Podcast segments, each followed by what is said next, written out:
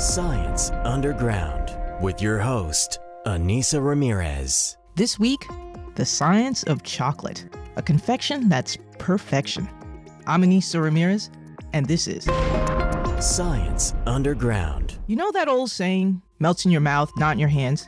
Well, they really aren't joking. It's scientifically true. You see, the temperature in your mouth is ninety-eight point six degrees Fahrenheit, and chocolate melts around ninety degrees.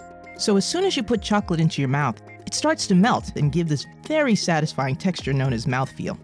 While we may pick up chocolate at a store, chocolate actually comes from a tree known as Theobroma cacao, which is Latin for food of the gods. Given that over a billion pounds of chocolate are consumed in the United States every year, it seems that many would agree.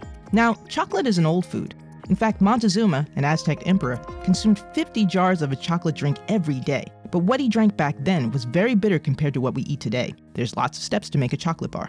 First, chocolate is harvested from cocoa beans that are grown in football-shaped pods on trees that need lots of humidity, lots of heat, and lots of rain. These trees grow around the equator in a region known as the chocolate belt.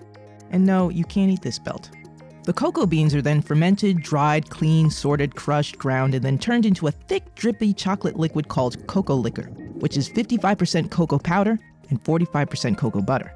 Next, you have to do the math. Gail Ambrosius, a chocolatier in Madison, Wisconsin, explains. If you're making one thousand pounds of chocolate and you're wanting to get a seventy percent chocolate bar at the end, you would start with seven hundred pounds of cocoa mass and three hundred pounds of sugar. And that yummy chocolate makes you happy. Scientists have found small amounts of mood-altering stimulants in chocolate. But be careful, chocolate has lots of sugar, more than half of the daily recommended intake. So eat chocolate in moderation and savor all that tasty math and chemistry. I'm Anissa Ramirez, and this was Science Underground.